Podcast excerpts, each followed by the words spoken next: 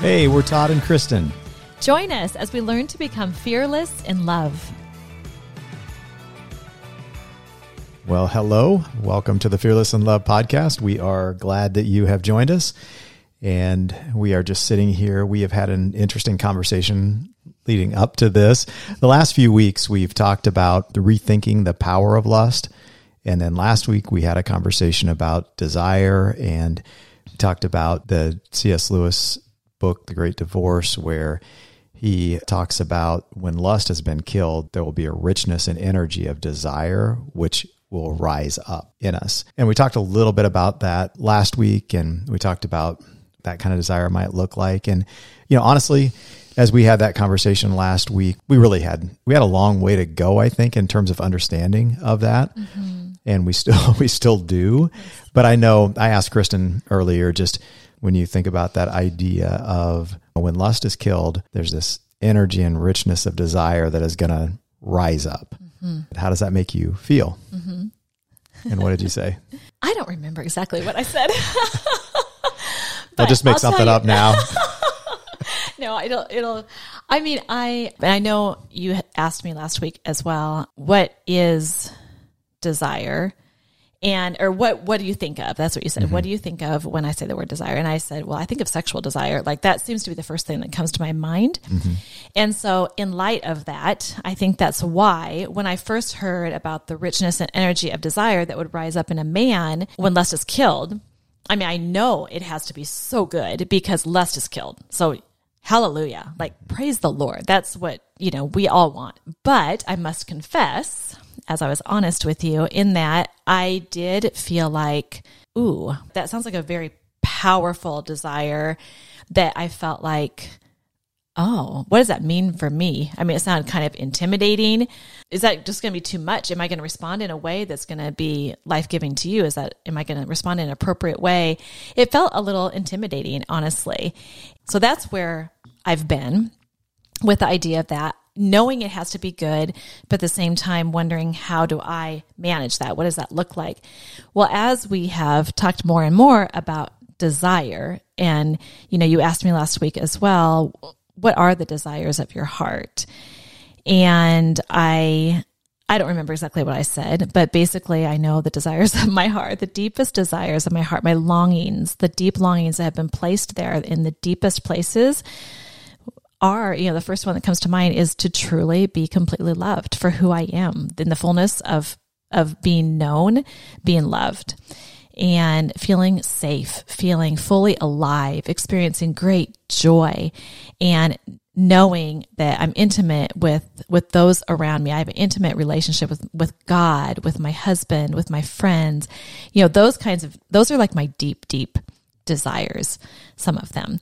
And as we look at those deep, deep desires, I mean, those I really can see as I ponder that. Like those desires are ones that have been knit in me from the beginning so that they could be fulfilled in, you can give me the church answer. What's the church answer? Fulfilled in who? In Jesus. yes. Yes. But truly, truly, they can be fulfilled in Jesus and only in Jesus, only fully in Jesus. So as we've talked about that, it's like, okay, I think we know that's true. But is it, who is God? How does he love us? How do we go about getting that desire, those deep desires fulfilled in him? But what are your thoughts when I say that? Yeah, I think that is that's true. And I don't know, I think our relationship with desire can be an interesting relationship. I think, you know, there's a there's a side of it where I think we all desire to be desired. Mm-hmm. You know, we all have that mm-hmm, longing sure. to be desired, to be, you know, to be wanted. I think that's something that mm-hmm. probably everyone, you know, has that. Absolutely. But then kind of the flip side of that, I think there's often a, a fear associated with desiring. Mm-hmm. So we want to be desired, but then there's a fear that is mm-hmm. there when it comes to desire, mm-hmm. desiring someone mm-hmm. else. And I think it's interesting, you know, and I think I'm not sure exactly why that is, but I think they're, yeah, I feel like that's present a lot. Yeah. And we, as we talked about that too, I feel like, I feel like the reason we have a fear of desiring and how we try to shy, shy away from that oftentimes is because we, we are fearful that it's not going to be reciprocated. Someone might not want to receive that and give that back to us. And I agree. I think that is, I think that keeps us in, in a place of not even risking relationship in a way that does show a desire, a desire to be loved by somebody, a mm-hmm. desire to be desired sexually, yes. Mm-hmm. And, and just be desire, like to know my heart, to care about me, to, you know, all those things that we so desire. And sometimes we're afraid to even give that opportunity because we might be rejected. We might not be received in that mm-hmm. place. So I think that's where that, I feel like that's where that fear comes from. Yeah. You know, there is one place that we will never be rejected, that we will never not be met with the truth of, I see you and I love you and I know you. Now, do we always believe that or understand that? Absolutely not. But that would be a prayer that I have for myself, for you, for everyone who's listening is that we can be in Jesus in such a deep way, abide in him in such a deep way that we truly can experience his love. I mean, I'm reminded of Ephesians 3, verse 19, that Paul is praying for our spiritual growth. And he says, May you experience the love of Christ, though it is too great to understand fully then you will be made complete with all the fullness of life and power that comes from God. So God's love is it's too great for us to understand fully. So is it enough? I mean, is it is this love that's like I want to be loved like that? There is someone who loves us so much that we can't even begin to understand it but we have to be able to experience that for ourselves. And the way that we do, I believe, is truly just allowing those truths to wash over us and seeking the Lord and saying, Lord, how do you see me? Who am I? You know, and, and reading his word, knowing this is his pursuit of us, of our hearts. Yeah. Yeah. That's absolutely true. And I think that can be hard to, to accept that. It takes a, a, a lot of faith and and a lot of uh, spending time with the Lord to develop that kind of relationship that you're talking about. It can feel like just like our own relationship dynamics, we can fear desiring mm-hmm. because we're afraid it's not going to be reciprocated. Mm-hmm. And I think the same thing can mm-hmm. very much oh. be true of our relationship with God because, yeah. you know, we feel like, oh man, I've messed up so many times or, you know, whatever, whatever it is, you know, right. that, that makes us feel separated from him. And so we can, we can kind of have that focus and think, uh, there's no way that that can really be true, that he has that kind of desire for me because we know ourselves. Right. And it can feel that, so that same kind of fear is very mm-hmm. much mm-hmm. often present mm-hmm. uh, in our relationship with Him as well. But I think that probably comes from a lack of faith and true understanding of His love for us. Right. Like when we can grasp that and understand that, that that is a love that is, it is unrelenting. Mm-hmm.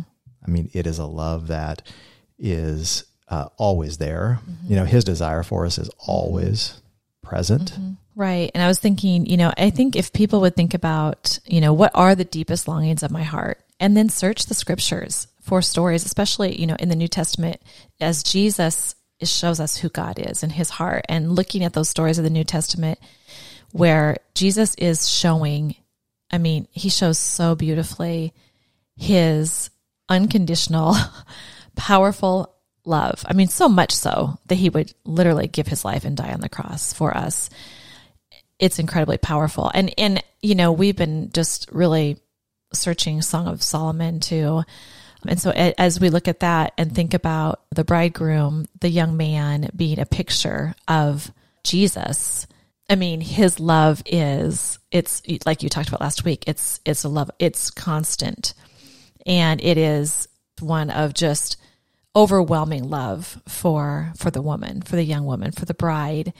And I think we just have to open our minds to the scriptures and really look for the examples of, of who he really is and look not this idea of just who we think God is from what we hear in the world, but truly, Lord, who are you? Ask him, who are you? What is your character? Show me who you are. Show me, is this true that you love me with this passionate love?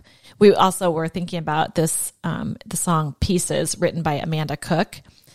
And just the first couple verses unreserved, unrestrained, your love, so this is the love of God, this is the love of Jesus. Your love is wild. Your love is wild for me. It isn't shy, it's unashamed. Your love is proud to be seen with me. See, you don't give your heart in pieces. You don't hide yourself to tease us.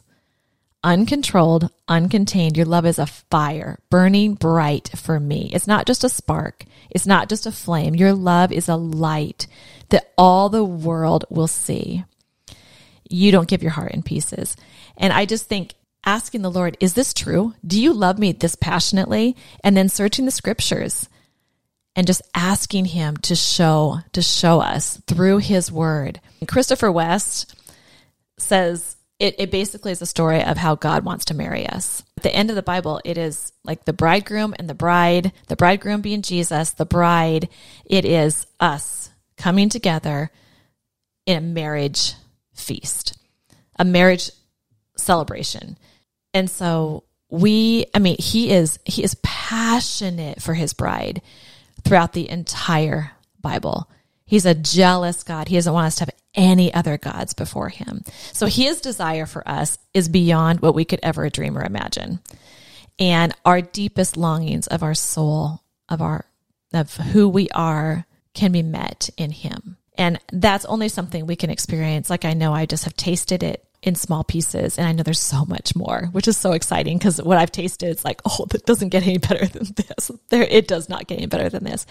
And so I think that's the first place that we all need to start because that's where the truth is. I mean, the enemy has tried to give us an idea that this is, you know, this is not true. God's holding out on you. He's angry with you. All of uh, so many lies.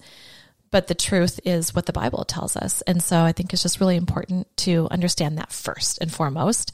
And then we can go from there. I have been talking a lot. So do you want to say anything before I?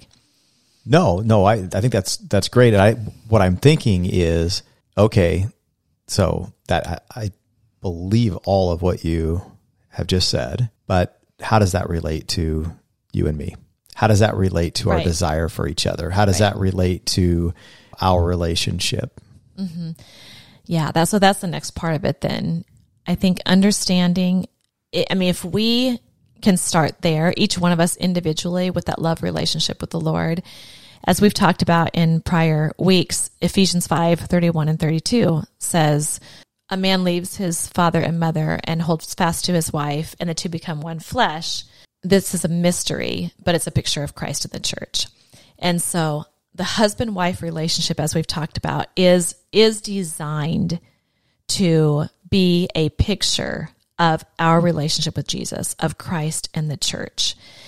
And so that tells me that God believes in marriage so much that we can actually have a relationship that can display to the world what our relationship is with Him. And that's a huge responsibility and that's a huge, uh, that's a huge picture. But truly, I believe if we seek this intimate relationship with the Lord and we look at Ephesians 5, for example, and understand that, you know, it says that husbands love your wives as Christ loved the church and wives respect and submit to your husbands. And that just that relationship of, of pursuit and of, um, response, there's an intimacy there that is unbreakable and incredibly powerful that is truly meant to display our unbreakable and incredibly powerful relationship with Jesus. So I think if we can receive his love and then give that to our spouse, kind of the overflow of once we've received his love, if, we if we know the power of his love and we know the power of our relationship as a husband and wife and can just bring that to a place where we are loving each other in the way that he loves us, I mean, that's going to be incredibly powerful mm-hmm. to display to the world. And so I know that's still really big picture, not super practical, but I, I mean, it all comes down to just loving each other in that place of, of, commitment and safety and celebration. And it's it's not a it's not a stern, you know, it's not a I'm going to follow the book and just love like I just have to love. I'm just going to love.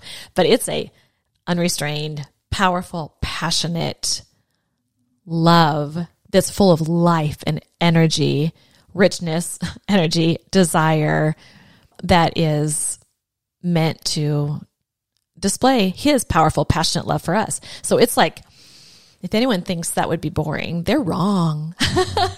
I know we've only tasted just a little bit. There's so much more, but I mean, there's nothing more glorious than that kind of relationship. There's nothing more life giving. There's nothing more exciting, just like our relationship with Jesus when we start to experience that.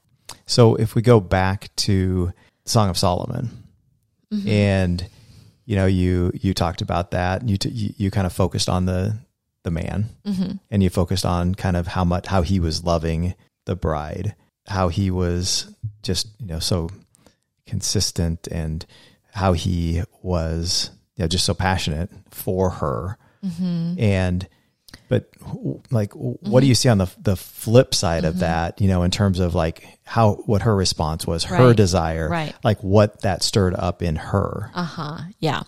So you know, you just see very clearly. Well, right at the very beginning of Song of Solomon, "Kiss me and kiss me again, for your love is sweeter than wine." I believe. And so right there, you can see she has experienced his love. And, you know, as you read on, you see that just like we talked about, you can see just the, the honor and the just delighting in her really. And so she's saying, kiss me and kiss me again. So she is just like, I, like, I, I want to receive all this love that you, that you are pouring onto me. Like I am open to receive it. Not only that, but I'm desiring it I want, I want that kind of intimacy with you. And she's, she's welcoming the sexual love. You can see mm-hmm. that in there. She's welcoming the sexual love. She's welcoming his, his words.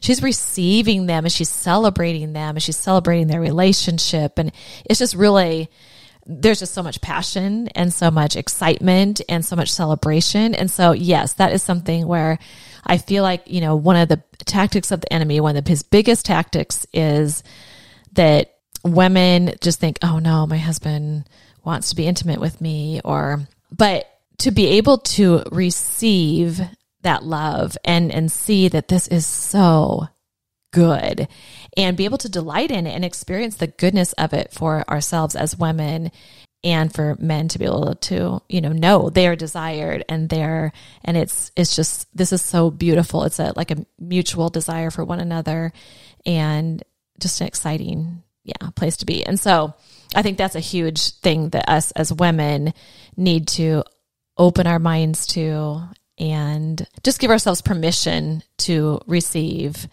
the the pursuit and desire of of our husbands. Mm-hmm.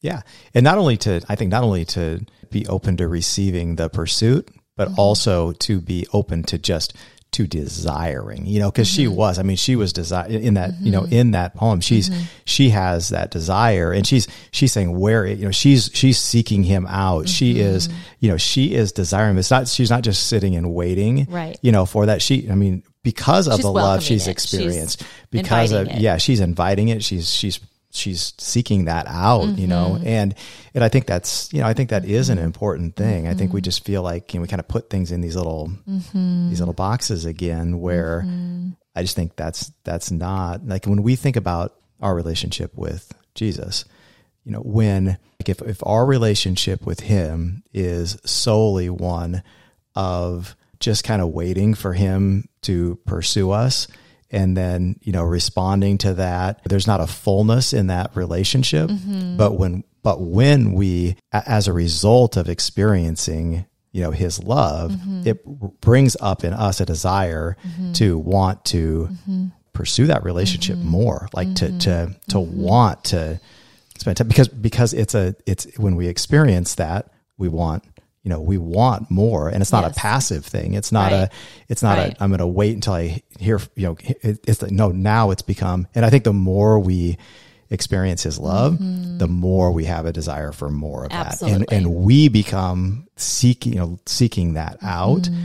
And I think that is true in our relationship with one another Yes. on all sides of that relationship. Absolutely. And yeah, the principle, the more, the more is absolutely true. And yeah, so I think that's, yeah, thank you. I agree completely. It's so good. Song of Solomon's very, read it, everybody, read it. It's very, um, yeah, eye opening. It's really powerful. Yeah, yeah, it really is. And so I think we're just going to, I think we're going to wrap this now. And uh, thanks for joining us. And we are, you know, we are grateful for you. And uh, I think I said last week that we were going to probably lead into a discussion about masculine and feminine. And we took a little detour and just had a little deeper conversation today around the desire. And so next week we will be diving into that. So Can't come wait. back, join us. We, uh, I think it's going to be a really good conversation. So yeah. So until next time. Together, let's learn to love fearlessly.